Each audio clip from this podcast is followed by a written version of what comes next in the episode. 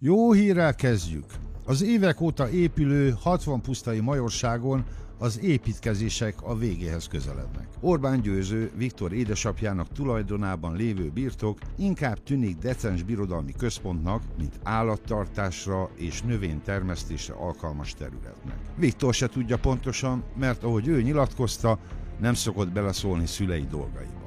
Minden esetre Alcsútdoboz határában tizenhárom hektáron építettek ide medencét, liftes mélygarást, az utat bazalt kockákból rakták ki. Az építkezési tervből látszik, hogy a József Nádor által építetett egykori majorságból hogyan próbálják kialakítani egy klasszicista kastélyok és amerikai luxus rancsok ötvözetét. Klasszikus megoldás az is, hogy a személyzeti lakásokat, az istállót, a gazdasági és gépészeti funkciókat rejtő épületeket egy tömbben a birtok keleti részén helyezték el.